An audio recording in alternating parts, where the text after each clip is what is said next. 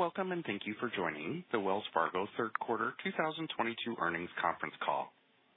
All lines have been placed on mute to prevent any background noise. After the speaker's remarks, there will be a question and answer session. If you would like to ask a question during this time, simply press star one. If you would like to withdraw your question, press star two. Please note that today's call is being recorded.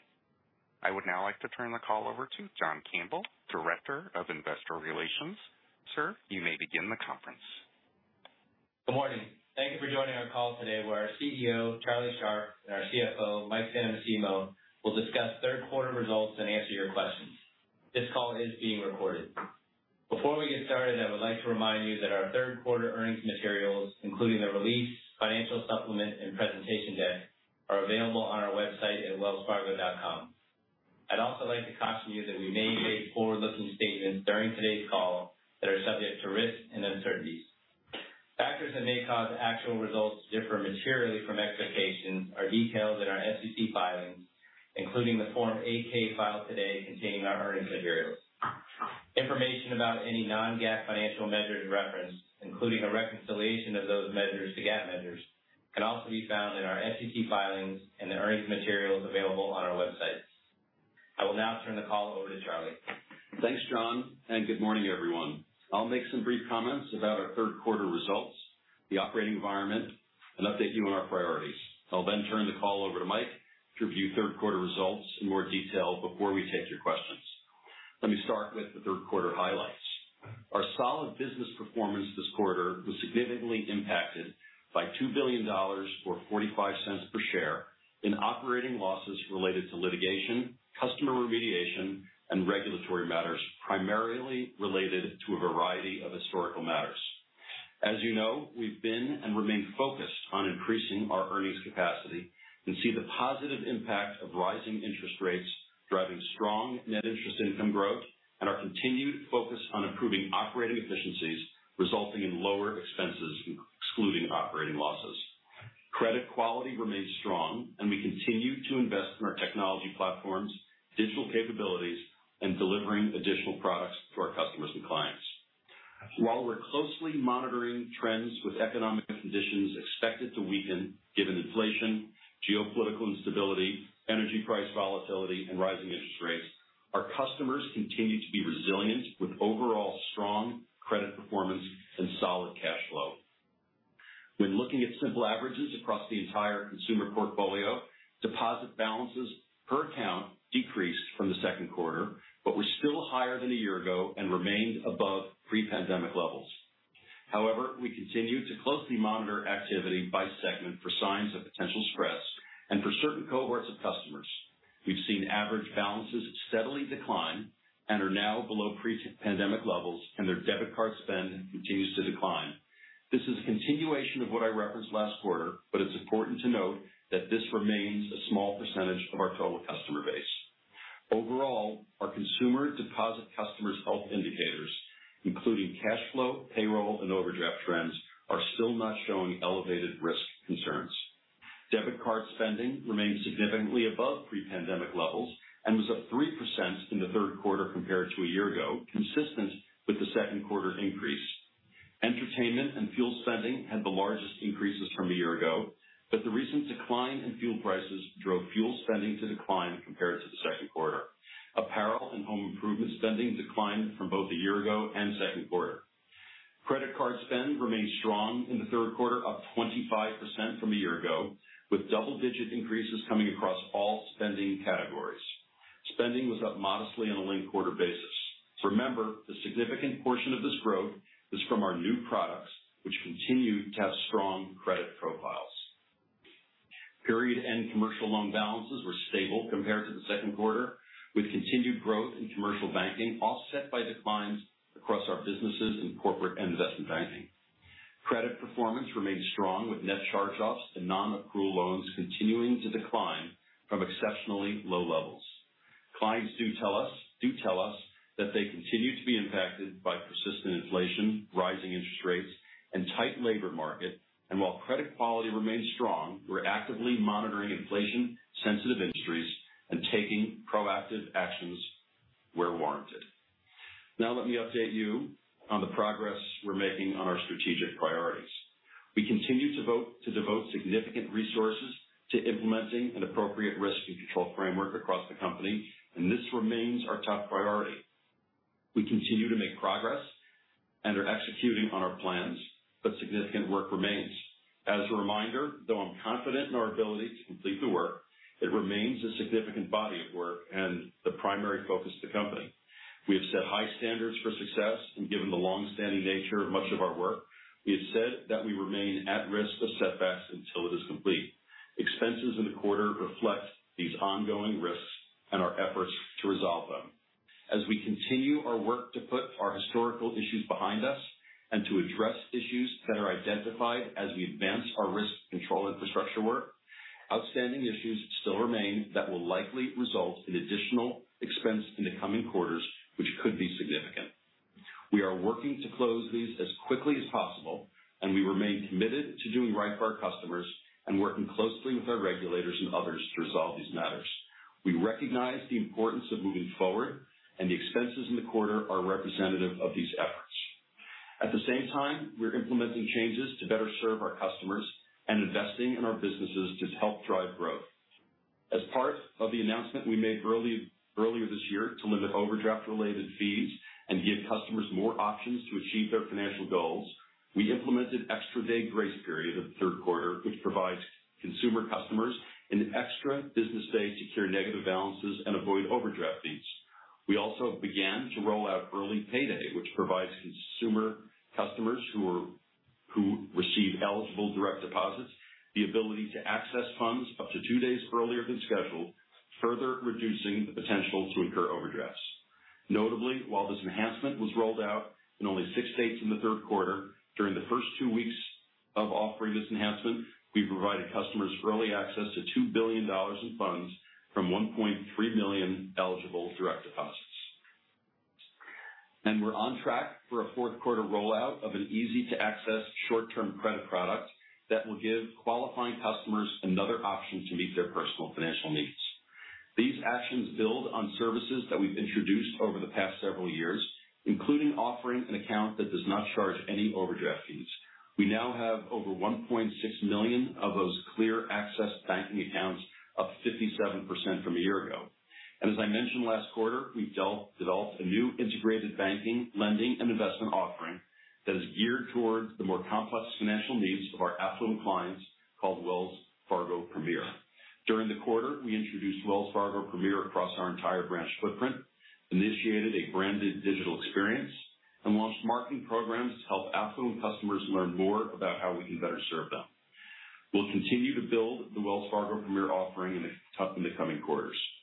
In the third quarter, we continue to launch new A P Is, providing our commercial and corporate clients more flexibility and helping them drive efficiencies. For example, we launched a new real-time payment A P I, allowing clients to send a digital request to a payer that can be approved to easily send a real-time credit transfer. We also launched a virtual card A P I, which enables clients to create and configure virtual cards for B two B vendor payments and purchases. In our C I B markets businesses, we're accelerating our investment into our electronic trading capabilities across multiple asset classes to better meet the evolving needs of our clients, which is helping to drive strong gains in trading volumes. And we're selectively adding talent in our investment banking coverage and product areas as we focus on leveraging our strong existing relationships to build our fee-based businesses. We also continue to make progress on the environmental, social, and governance work that is underway at Wells Fargo. In the third quarter, we published our latest E S G report, which highlights the progress we made in twenty twenty-one on our E S G efforts. We consider this work a sustained long-term commitment and believe Wells Fargo is well positioned to make a difference. We issued our second sustainability bond in the amount of two billion dollars that will finance projects and programs supporting housing affordability, economic opportunity, renewable energy, and clean transportation. During the third quarter, which we officially launched a new grant program in Houston, San Diego, and Milwaukee to help improve racial equity in home, in home ownership, and we have more markets coming before the end of this year. This is part of the sixty million dollars commitment we made earlier this year through the Wells Fargo Foundation to wealth opportunities restored through homeownership, or WORTH. This effort aims to create forty thousand homeowners of color access, forty thousand homeowners of color across eight markets by the end of twenty twenty-five. We announced a one million dollars donation to provide urgent relief to Florida following the aftermath of Hurricane Ian. In addition, customer accommodations and employee support are available to those directly impacted by the storm. In summary, continued high inflation has kept the Federal Reserve aggressive with rate hikes, leading the housing market to slow rapidly, and the heightened uncertainty about the economic outlook and geopolitical events have caused the financial market to be volatile. However, labor demand remains robust, consumer balance sheets remain healthy, and customers have capacity to borrow. Wells Fargo is positioned well as we will continue to benefit from higher rates and ongoing disciplined expense management.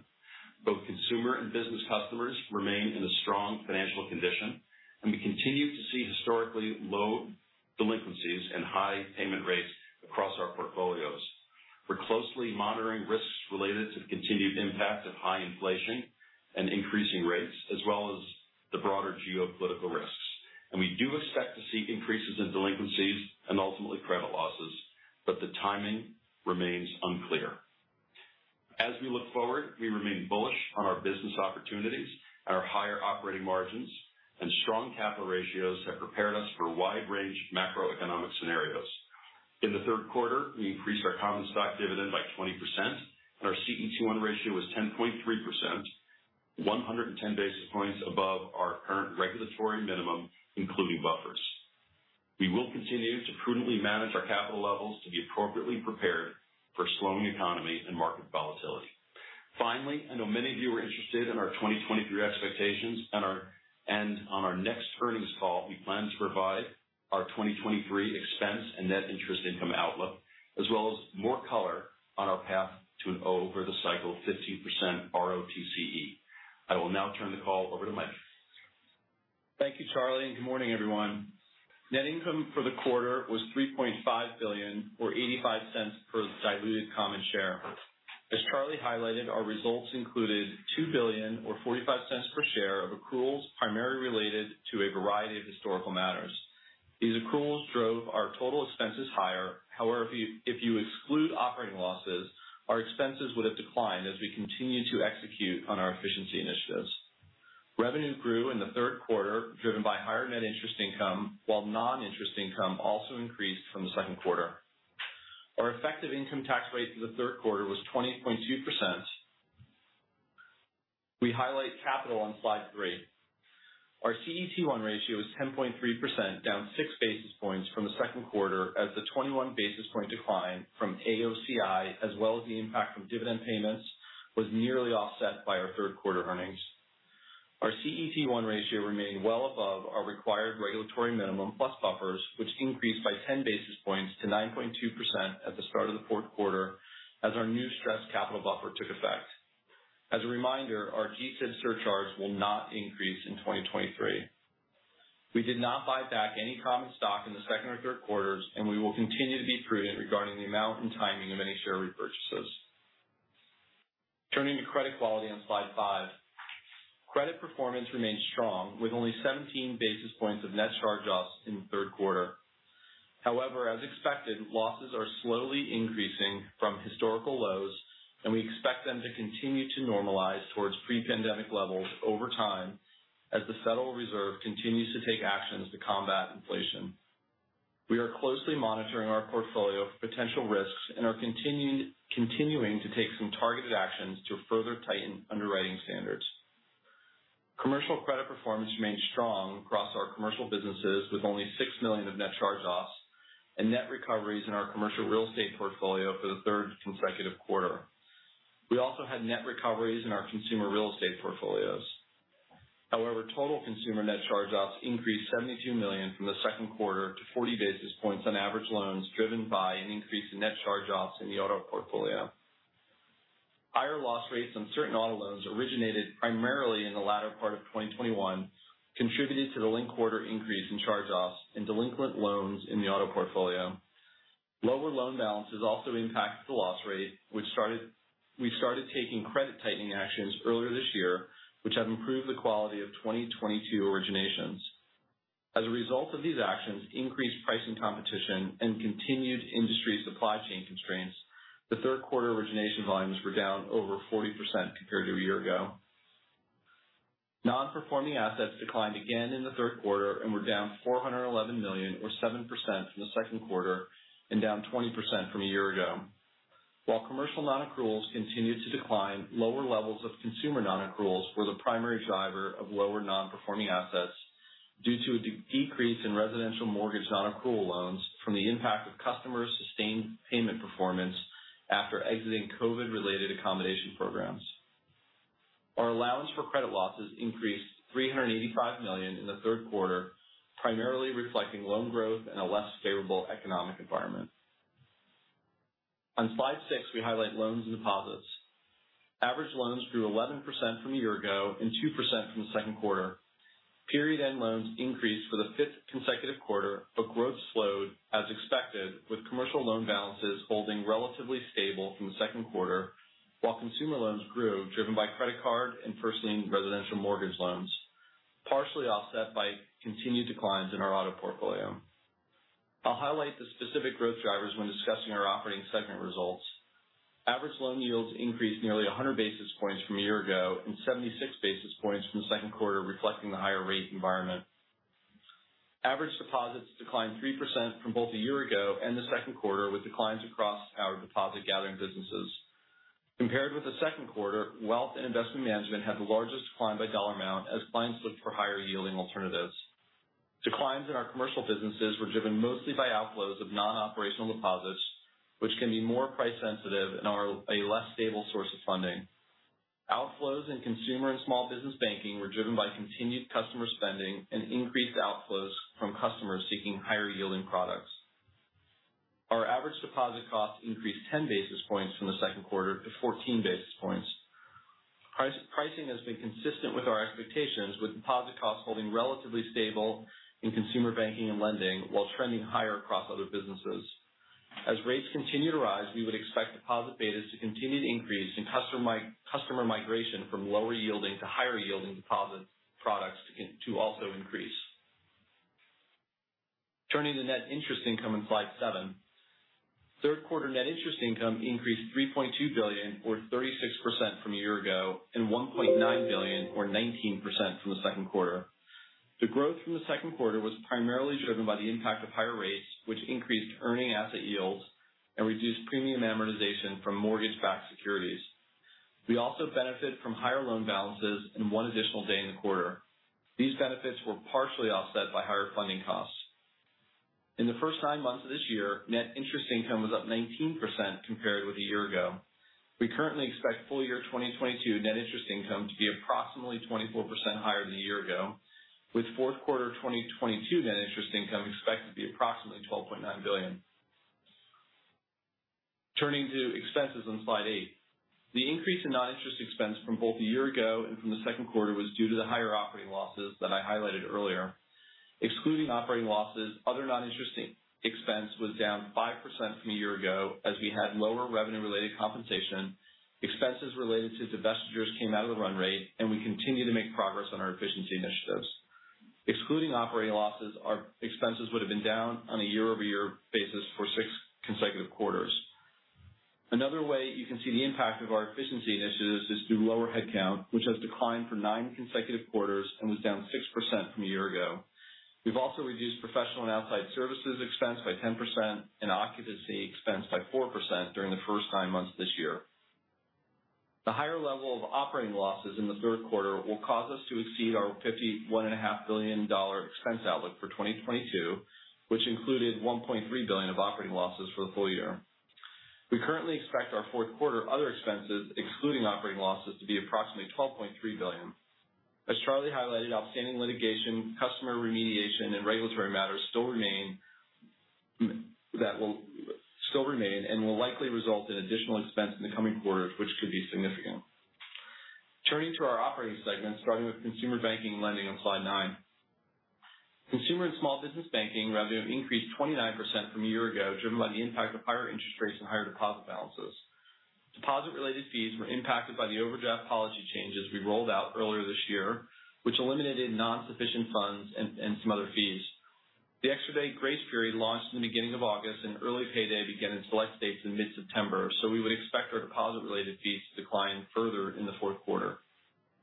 Industry mortgage rates have increased over three hundred basis points since the beginning of the year and ended the quarter at the highest level since two thousand seven, driving weekly mortgage applications, as measured by the Mortgage Bankers Association, to a twenty-five-year low at quarter end. As a result, our home lending revenue declined fifty-two percent from a year ago, driven by lower mortgage originations and gain-on-sale margins, as well as lower revenue from the re-securitization of loans purchased from securitization pools. While the mortgage market adjusts to lower volumes, we expect it to remain challenging in the near term, and it's possible that we have a further decline in the mortgage banking revenue in the fourth quarter, when originations are seasonally slower. We continue to remove excess capacity to align with the reduced demand and expect these adjustments will continue over the next couple quarters. Credit card revenue was up eight percent from a year ago due to higher loan balances, which benefited from higher point-of-sale volume and new product launches. Auto revenue declined five percent from a year ago, driven by loan spread compression and partially offset by higher loan balances. And personal lending was nine percent from a year ago due to higher loan balances driven by growth in origination volumes. Turning to some key business drivers on slide ten. Mortgage originations declined fifty-nine percent from a year ago and thirty-seven percent from the second quarter, with declines in both correspondent and retail originations. Refinances as a percentage of total originations declined to sixteen percent in the third quarter. Average home lending loan balances grew two percent from the second quarter, driven by growth in our non-conforming portfolio. I already highlighted the drivers of the decline in auto, auto originations, so turning to debit card, while debit card spend increased three percent from a year ago, spending declined two percent from the second quarter. As Charlie highlighted, credit card point-of-sale purchase volumes were up twenty-five percent from a year ago, with the largest percentage increases in fuel and travel. Average balances were up twenty-one percent from a year ago, reflecting the strong point-of-sale volume, which also benefited from the launch of new products, with new accounts up eleven percent. We will continue to remain disciplined in our underwriting of new credit card accounts. Turning to commercial banking results on slide eleven. Middle market banking revenue increased fifty-four percent from a year ago, driven by higher net interest income due to the impact of higher rates and higher loan balances. Asset-based lending and leasing revenue increased twenty-seven percent from a year ago, driven by higher net gains from equity securities, higher loan balances, and higher revenue from renewable energy investments. Non-interest expense increased nine percent from a year ago, primarily driven by higher operating costs and higher and operating losses. Average loan balances have grown for five consecutive quarters and were up seventeen percent from a year ago. Line utilization rates were fairly stable relative to the, to the second quarter.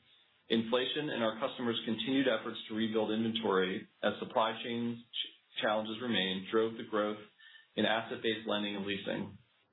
Loan growth in the middle market banking continued to come from larger clients, which more than offset declines from smaller clients. Turning to corporate investment banking on slide twelve. Banking revenue increased twenty-eight percent from a year ago, driven by stronger treasury management results, reflecting the impact of higher interest rates as well as higher loan balances. Investment banking fees declined from a year ago, reflecting lower market activity. Compared with the second quarter, the increase in investment banking fees was due to the write-down of unfunded leveraged finance commitments last quarter.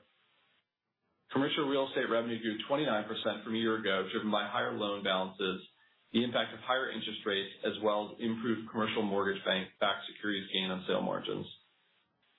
Markets revenue increased six percent from a year ago, reflecting volatility and strong client demand in equities, rates, and commodities, and foreign exchange trading.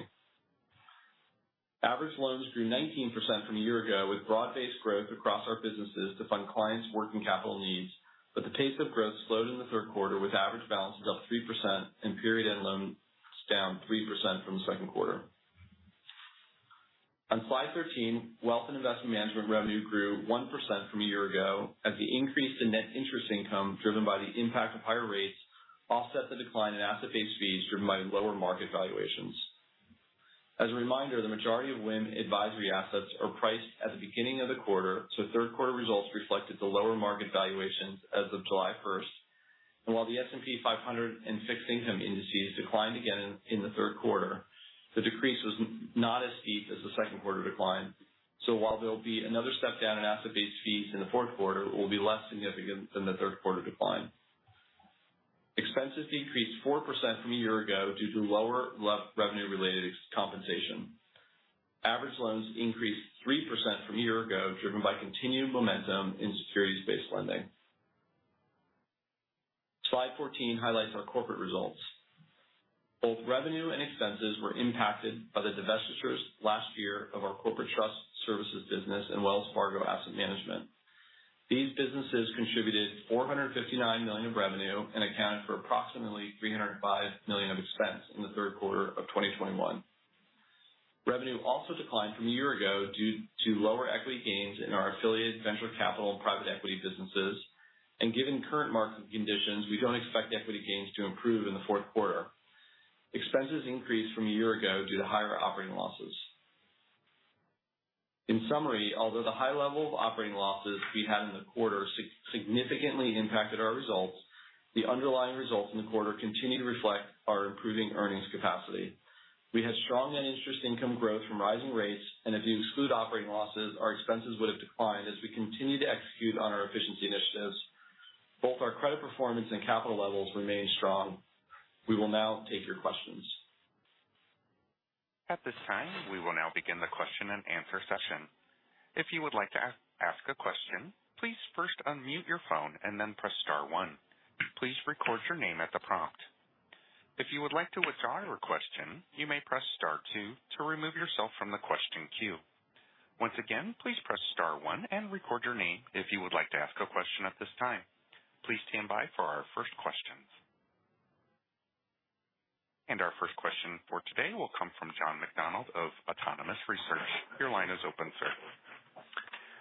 Thank you. Uh, good morning, guys. Um, Mike, I wanted to ask on the expenses. Uh, the first, in terms of the operating losses, I know it's tough to answer, but should we think of the op loss accrual this quarter as you reassessing uh, what you might have to pay in the future, or you got, you know, hit with some stuff that you didn't expect and you've already paid up? You know, um, is there some combination of those? How should we think about what the, what happened this quarter with the op loss accrual? Hey, John, it's Charlie. Um, this, I guess the way I would describe it is, I mean, like I, I think you all know the, you know, the, you know, the, the accounting rules on when you accrue things are are pretty clear based upon, you know, generally, you know, when you uh, know something or have, you know, a pretty good sense that something um, is going to be done, and it's so it's probable, and you can put an estimate on it, um, and so, uh, you know, as we've said, we've tried to be very, very transparent that. You know, there, uh, uh, uh, that we do have things um, that will be lumpy, um, that could be significant, and uh, you know, it's in our best interest to, you know, get as much behind us as quickly as we possibly can. It's what we've been trying to do, both with our work, um, but also the financial impact of these things, and that's what you're seeing in the quarter. Okay. And then maybe, Mike, I could follow up on the, the non-op expense uh, outlook for twelve three in the fourth quarter, you know, applies up from the twelve one this quarter. Uh, maybe just some context of what's driving that. Is it seasonality? And then can we think of that jumping off point of the fourth quarter as, you know, the beginning of annualizing that for next year, and what would be the, you know, roughly the puts and takes for thinking about next year from the fourth quarter? Thanks. Yeah, no, thanks, thanks, John. And, uh, you know, I think when you think about the change from third quarter to fourth quarter, it's, it, it really is just some seasonal things. I think if you go back over a long period of time, you just see, you know, year-end accruals related to, you know, a bunch of different items that sort of, uh, you know, uh, end up in the fourth quarter. And so there's no no story there uh, other than uh, other than that. I think, you know, we, you know, we continue to, you know, be on track on the on the efficiency work that we, we laid out at the beginning of the year, and so you'll see some of that come through those numbers uh, as well. Uh, in there. You know, as it relates to twenty twenty-three, um, you know, as Charlie said in his remarks, you know, we'll lay that out in more detail in, in January. Okay. Maybe a broader comment just on efficiency and where you are relative to, you know, your longer-term targets? Yeah, no, I think we're right on track, uh, you know, uh, on the plan that we laid out, John. And, uh, you know, we said we would uh, deliver about three point three billion dollars of impact in twenty twenty-two, and that's, uh, you know, we're on track uh, to, to do that. You know, as we, as Charlie and I both said a number of times, you know, you know, it, it, we're not done, um, and I think there's still more opportunity Uh, and we're, you know, we're going through those conversations, uh, you know, as we go through our budget process now, um, and, and continuing to unpick the onion around, you know, where there's more opportunity. So, so I think those will, that, that program will continue to evolve, but uh, we still feel we've got more opportunity to drive incremental efficiency, and we're on track for the things we laid out. And John, the only thing I would add, because I know it's on a lot of people's minds, um, uh, is that there's, I mean, from our standpoint, there's nothing new in our thinking from what we've talked about last quarter, uh, both in terms of where the opportunities are and how we're thinking about the future. Um, and we just do think that it makes sense if, uh, when we get to the end of uh, next quarter, when we talk about our path to a fifteen percent sustainable through different cycles, R O T C E, uh, that's also an opportunity to, you know, to talk more specifically about expenses and how that fits in, including what it looks like for next year. And so by that point, we will have finished our, our, our, our budget process. We'll understand all the puts and takes and be in a really good position to talk about it. Got it. Okay, thanks. Thank you. The next question will come from Scott Siefers of Piper Sandler. Your line is open. Morning, guys. Thank you for taking the question. Um, here's what I wanted to ask broadly on uh, N I I. Uh, you know, once the once the Fed stops raising rates, can you sort of discuss um, broadly how and for how long you could maintain positive N I I momentum?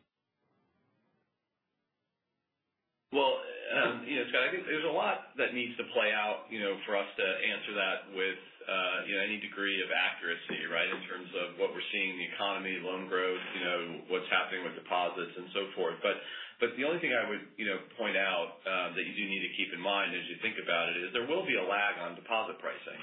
And, and that happens in every cycle, happened in the last cycle, and will happen again here. Once the, once the Fed, you know, stops raising rates, you, you will see a lag before deposit pricing stops uh, going up, and that's just normal and, and to be expected.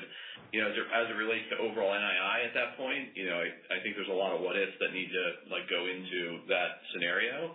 Um, and and as, as we all have seen, even uh, over the last few days, some of those expectations continue to evolve. So, uh, but I would keep in mind, as you think about that, the deposit pricing lag.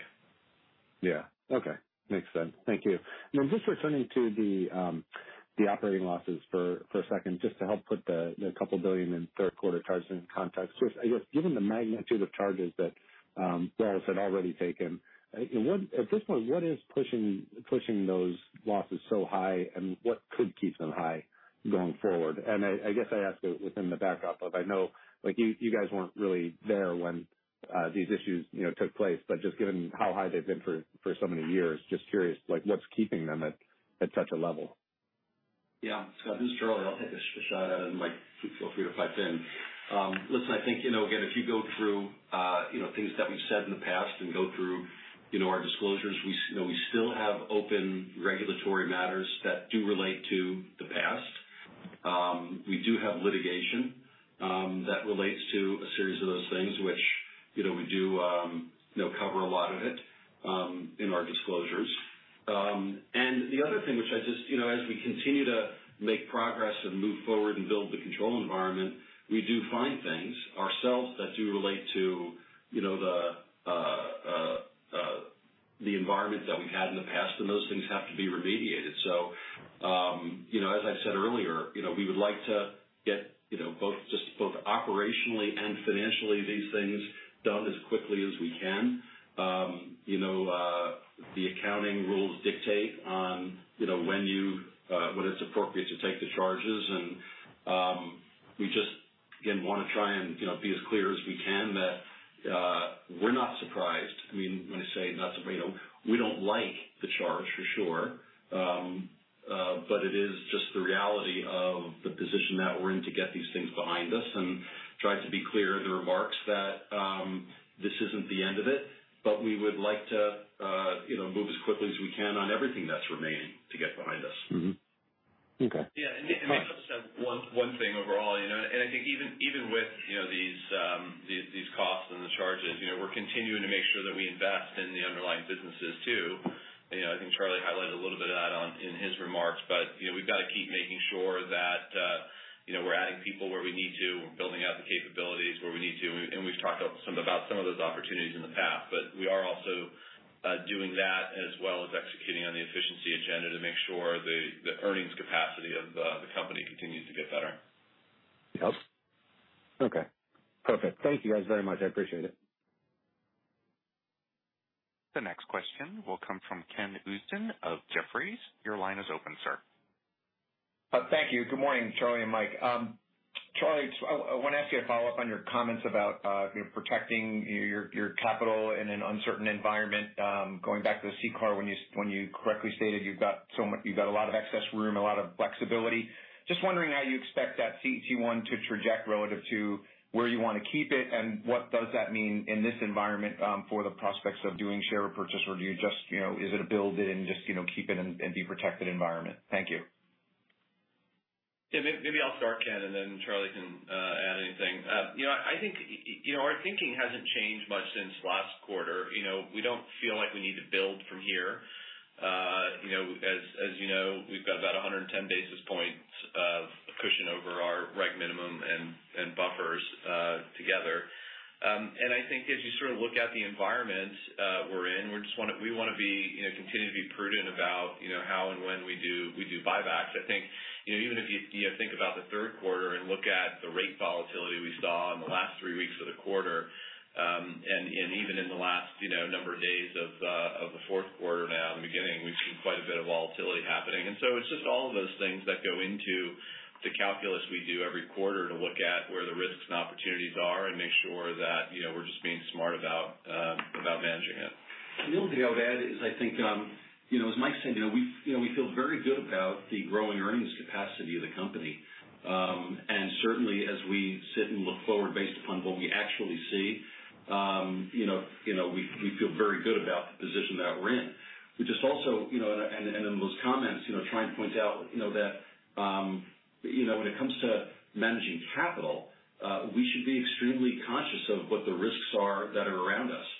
Um, there's swings in uh, A O C I that uh, that have impacted, you know, many of us. Um, there are, uh, you know, these geopolitical risks out there, which, you know, something could trigger something which could, you know, ultimately have a broader impact on the economy. And those are all reasons just, you know, given where we sit today to be, you know, more conservative on capital rather than less conservative. Um, and so combination of those things with, you know, our own issues just lead us to say, let's just see how those things play out. Um, uh, and that, you know, for, you know, uh, this environment that we're in is, you know, probably the best use of that capital. Yeah. And a follow-up just in terms of uh, other uses of that capital, um, just in question of, you know, you did build the reserve a little bit this quarter and, and allude to the potential for the greater uncertainty. Just can you help us understand just where you live now in a, you know, scenario weightings in terms of your reserve? And, and Charlie, your point in your prepared remarks is just, you know, things might turn, but it's just unclear to say how. So how do you contemplate, how do we get a better sense of what that might mean for reserves and, and how your view on, on potential loss has, has changed? Yeah, that's a hard one uh, to answer. I'd say, you know, when we set our, uh, when we go through the process to set reserves, I think we do what, you know, everyone else does with uh, the C E C L calculations, which is we have um, we have a series of scenarios that we look at uh, that are, you know, you know economically driven um, based upon, you know, economists' view of Uh, uh, of, of what will happen to a series of, you know, variables that'll, you know, impact, uh, you know, our our our credit. Uh, we then go through and figure out what we think the right weighting is for those, depending on, you know, as we sit here in the environment, and then models produce a bunch of results. Um, you know, so there's just there's so many factors that go into it. Uh, you know, there's a lot of science behind it, but there's also, you know, judgment that sits on top of it relative to how you weight these things and, you know, whether the models are ultimately right. You know, we think that, um, you know, on a relative basis, just the way we think about things, uh, you know, to the extent you can build, you be conservative, you try and be, um, but it's got to be, you know, fairly formulaically driven. And um, I would say as we sit here today, uh, you know, we're not assuming, we say differently. I think the, I, you know, I think, the comments that we're making about the risks in the environment um, uh, factor into how we weight the different scenarios, and so we, you know, do have weightings to, you know, the, uh, you know, the different downside scenarios, and um, you know, I think that's yeah. That's as much as we can say. And maybe I'll just add, you know, we've said this now for the last couple quarters. You know, our, we've had a, a pretty significant weighting on the downside scenarios for a while and haven't changed that. You know, I think you. Uh, if you look at, you know, what we've built over the, you know, during COVID, I guess a couple of years ago now, um, relative to where we are today, we have, you know, we're, you know, we hadn't, we haven't released all of, all, all of that, uh, that build that happened. And so, you know, it all, all of what Charlie goes, talked about goes into the conversation. And, and so at this point, we still feel uh, very comfortable with, with where we are. Understood. Okay. Thanks, guys. Yeah. The only thing I want to just be clear about, Matt, is, you know, again, you know, we try and be, you know, and, and you have to be forward-looking, um, and so we try to be very realistic uh, about what potential outcomes are. Um, but at the same time, you know, if our view deteriorates on, you know, the level of risk out there, you know, that could that could change. And so, getting back to the capital comment, um, I do think it's kind of weird that all, you know, that this all runs through the income statement, and um, you know, it's, you know, you know, for that level, it's hard to predict. From our perspective, you know, we do have to, you know, we, you know, the way we think about reserving and the way we think about capital are, you know, are, are, are very much in sync. Right. Thanks again. Thank you. The next question comes from Ibrahim Pun, excuse me, Punawalla of Bank of America. Your line is open. Hey, good morning. I guess uh, just a uh, quick follow-up around credit. I, I think from a fundamental standpoint, one, are there any areas in particular, I think you've talked about uh, seeing some weakness in auto lending in the past. Are there any areas within the portfolio seeing any any signs of crack on credit, or where you're being a little bit more careful in extending new new, new lending?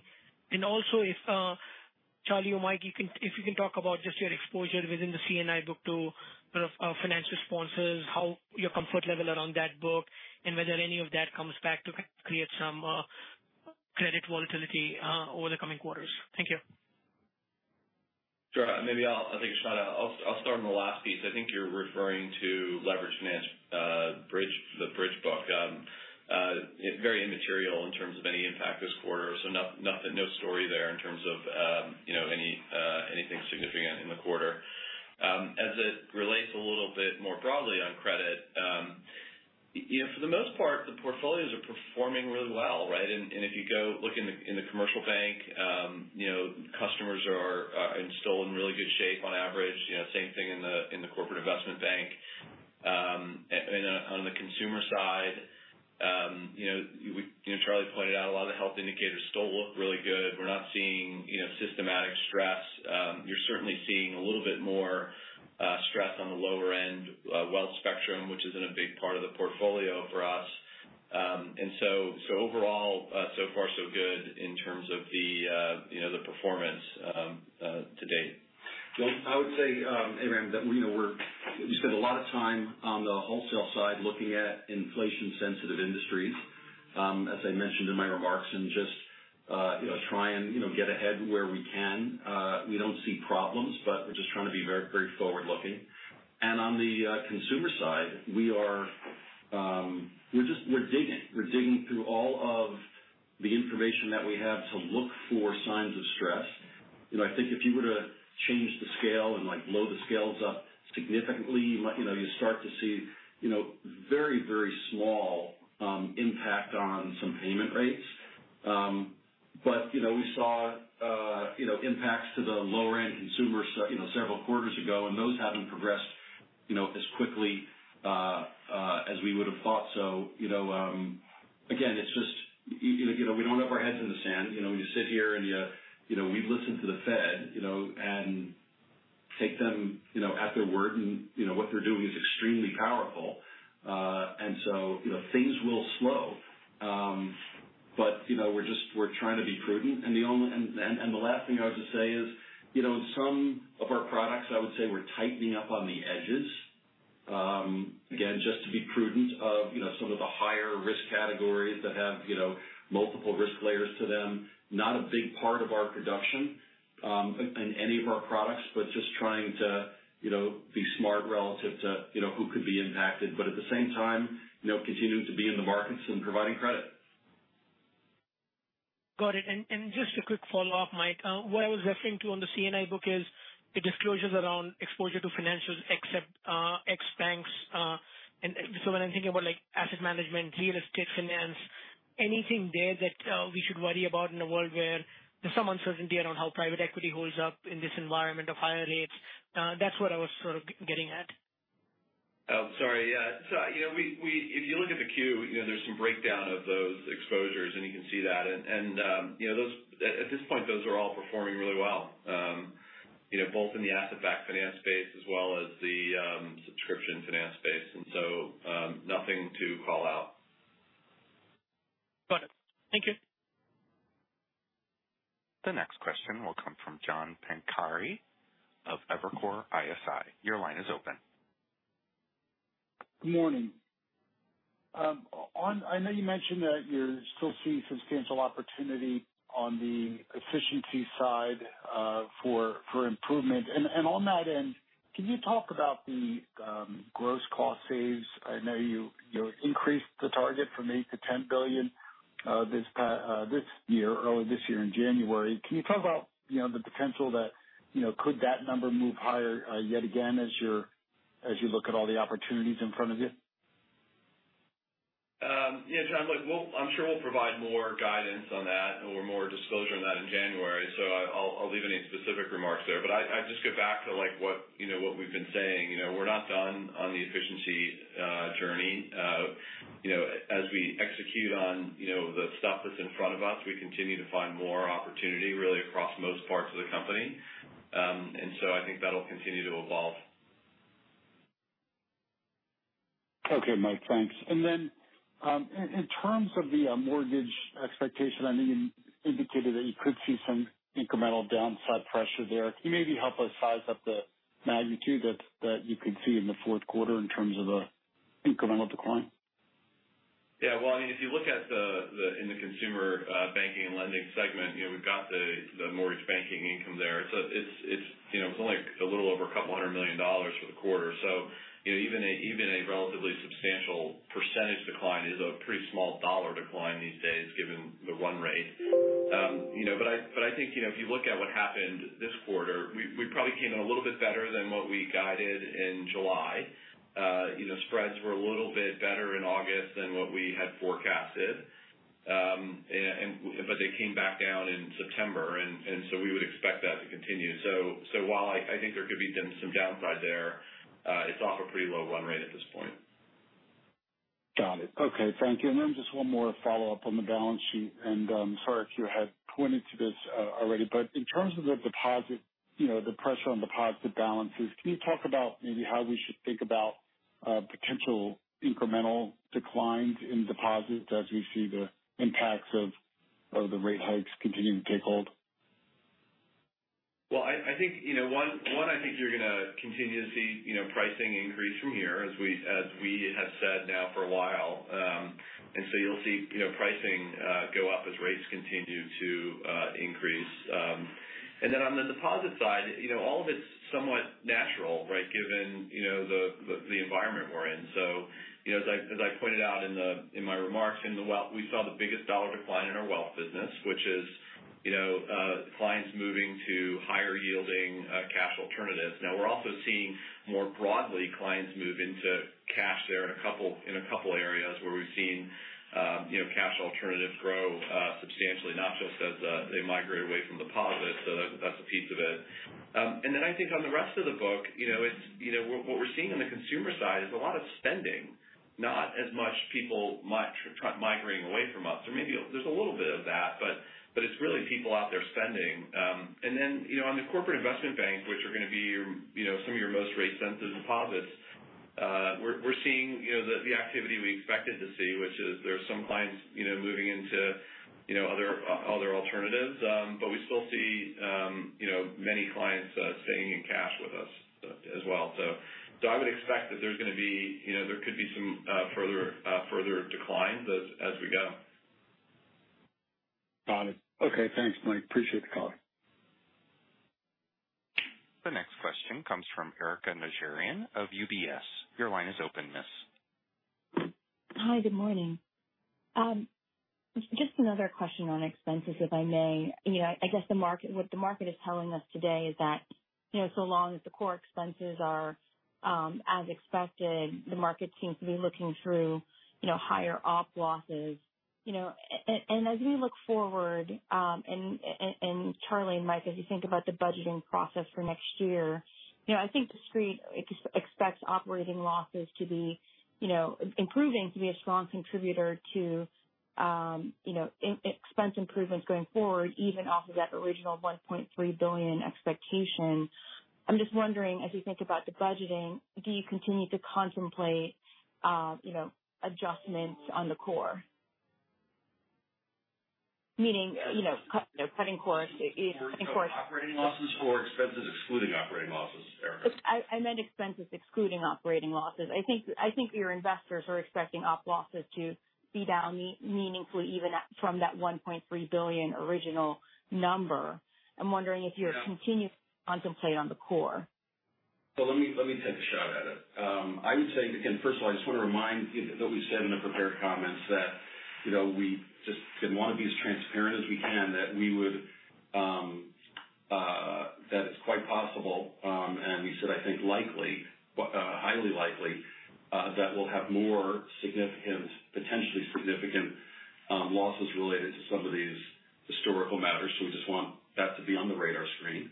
Um, no question, excluding that, our ops losses are still high. Um, I would, what I would just encourage people to think about is, Um, uh, I personally wouldn't model them coming down until we actually see them coming down, because again, as we go through and build the control environment, um, we're going to find things, and we need to get that behind us. And I think that should be very much of a of a of a show me proposition, because again, we know what you know, and you know we'll see it when it happens. And you know we've got a little bit of advance notice because we see all the work that we're doing, but we continue to need to work through those things. And on the rest of op expenses, as as you said, you know, we're going to provide more specific guidance for that in the fourth quarter relative to next year, and also talk about how it plays into fifteen percent sustainable R O T C E. And, you know, our budget, I also want to make the point, because, um, you know, I think this is important to everyone. On the one hand, everyone wants, you know, we, we all want our expenses to go down uh, because of what it does to earnings. But we are, you know, extremely, I mean, even, you know, we live in these two worlds, which is where, you know, we're rectifying these issues from the past, which are both, you know, building the risk and control work that's necessary and all the regulatory work and fixing the expense structure. But, you know, we also very much um, have no intention of falling behind in our businesses. And so the two paths of conversations that we have through the budget process is, what are we investing in, um, and where are we going to see efficiencies? And, you know, we obviously have to make sure that, uh, you know, we're getting, you know, the appropriate amount from each of those categories. Um, you know, overall, there's no question that, you know, our efficiency ratios are, you know, not where they want them to be. So directionally, that just tells you how we're thinking about how, you know, where that goes. But um, when we finish the process, we'll provide more clarity. But just know that we're thinking about both sides of that equation, but understand what the where we should be more long term. No, I think that makes sense, and I think the conversation with investors, Charlie, is sort of the, you know, the next step for Wells Fargo in terms of, you know, accelerated investment spend, right? Efficiencies, obviously, a ratio, um, so that, that makes sense. And, and my follow-up question, um, maybe is for you, Mike. So, you know, I'm squeezing two two parts in my second question. The first is, could you tell us what unemployment ratio your A C L ratio today contemplates? Um, and second, if, if you could just give a comment on where you see deposit betas trending relative to your previous expectation, now that we have added one hundred basis points um, onto the expectation for Fed funds since we talked to you last in a quarterly earnings setting. Yeah, well, let me take the, the first one first. So if you if you would look at if you look at our Q, we do give you a kind of weighted blend of the economic scenarios, um, uh, and we give you a, a few data points. Uh, unemployment rate's one of them. As of the end of June, um, the weighted um, make sure I'm looking at the right one. Uh, the rated the weighted number for the end of this year was four point one percent, you know, growing to um, six percent uh, in the, at the end of twenty twenty-three. And we'll update that, you know, based on uh, third quarter in the Q when we get there. Um, on the on the second part of the question, Uh, what was the second? Can you just repeat the second part, Erica? Sorry about that. Deposit betas. Has your Sorry. thinking on cumulative deposit betas um, changed as we contemplate twenty twenty-three? You know, given that we added one hundred basis points to the Fed funds outlook since we spoke to you last on, the, on in this quarterly earnings setting. Well, I, I think uh, you know, so far the betas have played out the way we expected them to do at this point in the cycle. Um, And I think as rates continue to go up, we would expect them to increase, and that was part of, you know, the, uh, the playbook and the and the, the analysis we we had done going into uh, the environment. Um, and so, you know, that and that's to be expected, right? And if rates are going to go up even higher than than we originally thought, then you know the betas will continue to uh, go up with that. Um, and so I think it's it, you know largely at this point playing out the way we thought it would. Thank you. The next question comes from Matt O'Connor of Deutsche Bank. Your line is open, sir. Good morning. Um, can you give us an update on your rate positioning um, and thoughts on, you know, whether you want to lock it in, uh, the, the kind of rate level that we're at here, or what's expected, or how you're thinking about, you know, protecting yourselves from um, potentially lower rates, or what your perspective is on that? Thanks. Yeah, I mean, we we still have, you know, we're still asset sensitive as as where we stand today, and so that'll, you know, we'll continue to get the benefit as rates uh, rates go up. But as you but as you suggest, you know, I think most uh, most banks are thinking about not just about today, but also uh, you know about the other side of, you know, when rates start to peak and come back down, and I think the expectations around that have changed quite substantially. You know, uh, you know, certainly since the second quarter, but even even throughout the third quarter and into where we stand today, those expectations have changed a lot. So, so I'd say at this point we we, we are spending a lot of time uh, thinking about uh, that that question and, and, and how we want to uh, you know protect part of the balance sheet from uh, when rates would start to decline, but but we haven't uh, we haven't done anything um, uh, in a in a material way at this point. Okay, thank you. The next question will come from Betsy Graseck of Morgan Stanley. Your line is open. Hi, good morning. Good morning. Um, two questions. One on loans. How should we think about how much more room there is for you to grow loans within the context of the asset cap, realizing that, you know, T LAC there is a constraint, so you can't get to, you know, maybe the um, level as a percentage of total assets or total earning assets that you could before, you know, G F C. I know it's a long time ago, but I'm just trying to understand what what running room you think you have in the loan book to grow that. Yeah, you know, Betsy, I, I think as, as we've said, I think even last quarter, you know, we've got we've got room to continue to grow and, and be there for clients, and we've got levers to pull, you know, if and when we think we need to create more capacity uh, to do that. Um, Uh, and so at this point, we're comfortable that we're going to be able to continue to be there uh, for clients. And there's always, you know, discretionary stuff that you can do in certain pockets of your loan portfolio. And um, and and so I think we've got, you know, we feel comfortable at this point that we can still be there. Okay. Um, and then separately on the A O C I pulled apart, can you give us a sense as to, you know, what we should put in the model for how long that should take? How long? What what part of that should take? Oh, you know, the um, the underwater A F S book, right? Like if rates were flat with quarter end three Q, uh, you know, you've got you've, when you start to accrete back the A O C I.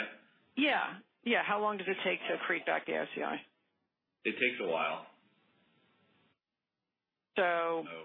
So you get, you know, I think I think we mentioned, and this came up last quarter, and, and the expectations really haven't sort of changed much, and uh, it, it will take a while to, to come back. It'll come slowly back year by year, as as the uh, as the maturity of the bonds gets shorter. Okay, all right. No, I was just wondering because we've seen some, you know, portfolio restructurings at other places, and didn't know if you had put hedges on that would have changed the pace because obviously it's, you know, meaningful to the capital outlook. So just wondering if there was any color there, but I guess not. All right, thanks. Thank you. The next question comes from Charles Peabody of Portales Partners. Your line is open. I wanted to follow up on the deposit beta question. As I'm sure you're aware, um, Treasury is talking to the T BAC committee and, and trying to get some advice on a Treasury buyback. And I just was curious what your thoughts are about how that would affect liquidity flows, you know, potentially out of money market funds into the banking system, and therefore how that might affect your deposit beta assumptions next year. I think cause and effect and how that will play into deposit betas would be a really hard question to answer. Um, I mean, that will, you know, if that comes to bear, that will be one of like many different factors that will go into, you know, what to expect from deposit levels and therefore betas over time. So I wouldn't, I wouldn't attempt to, to try to put some math behind that at this point. But at the very least, would it, you view it as a net positive or, you know, in isolation, or, or or is it a non-event in isolation? I mean, it really depends on what it is and how big and size, and, and so I think it, it, it could be it could be that full range. It could be a non-event or, or matter, but I think until you have better clarity, it, it's hard to it's hard to say. It's assuming it's a trillion dollar type of Treasury buyback, which I think is the capacity they have.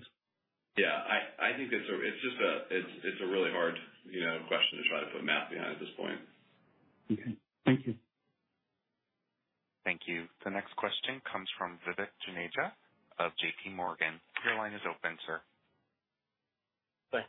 Um, Charlie, Mike, uh, Charlie, I wanted to uh, just follow up on your comment earlier about you're seeing declines in deposits before below pre-pandemic levels in certain cohorts. Can you talk a little bit about that? What level of balances, um, kind of cohorts are you talking about? And how much have they gone down below pre-pandemic levels? Yeah, I'll, I'll just turn it over to Mike. But just, this, this is this is the same thing that we had talked about in the prior quarter, where it's those that entered the pandemic with the lowest of balances to begin with, um, where they had balances for a period of time that remained above pre-pandemic levels. And we started to see declines um, ultimately in spend and uh, deposit levels for that group now that are averaging below pre-pandemic levels. But as I said in the prepared remarks, uh, we would have expected that to, you know, I would have expected that to uh, exacerbate and spread, um, and it hasn't really. It's still a small part of our customer base. Yeah, and in fact, these are these are customers generally that have five hundred thousand dollars, two thousand dollars kind of balance, average balances per month, um, and there's a, a, a percentage of those customers that have seen, you know, some declines, um, and there's also a percentage, you know, some of those customers that haven't, right? So it is it is um, it is just one of the, you know, the different cohorts we've we've uh, we've looked at, but as Charlie said, that hasn't really started to go up in higher, you know, higher, uh, co- higher wealth cohorts or income cohorts. So. Okay, and th- that sounded like from your comments that that start that decline has happened this quarter. So I guess for the group that we're seeing it, it probably gets worse as inflation remains high. No, no, this is a continuation of a trend we saw in second quarter as well. So it, you know, it's not necessarily accelerating in any way. It's, it's a, but it's a continuation of a trend we've seen now for a number of months. Okay. Um, Mike, a little one for you. Uh, card delinquencies, you give thirty plus. Can you uh, break that down to thirty to eighty-nine days? So the early delinquencies, what those did this quarter? There'll be more in the queue, I think. We're back on that. Okay. You don't. Uh, Okay, a suggestion to just have it out at earnings, because obviously, given that we're starting to change environment, it's it's an important metric to keep an eye on. Okay, thanks. The final question for today will come from Gerard Cassidy of R B C. Sir, your line is open. Thank you. Uh, good morning, Mike. Good morning, Charlie.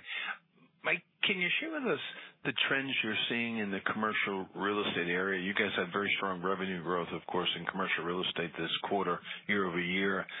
The commercial real estate mortgage balances were slightly down.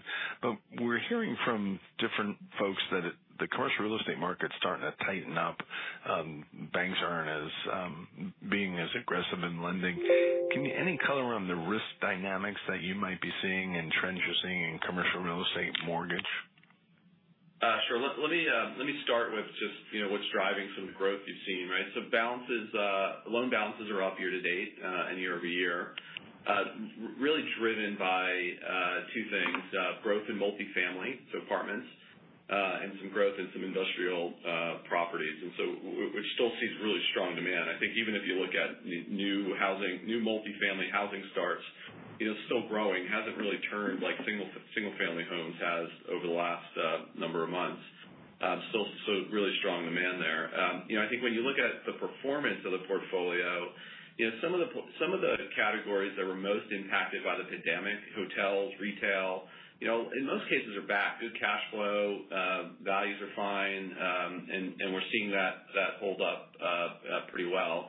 You still have a, you still have some forward-looking uncertainty in the office space, um, you know, just given, you know, the you know that hasn't really you know translated into significant stress yet because you still have long-term leases and other things. You, you always hear about an anecdotal issue with a property, but but it has nothing systematic yet uh, rolling through the, the portfolio.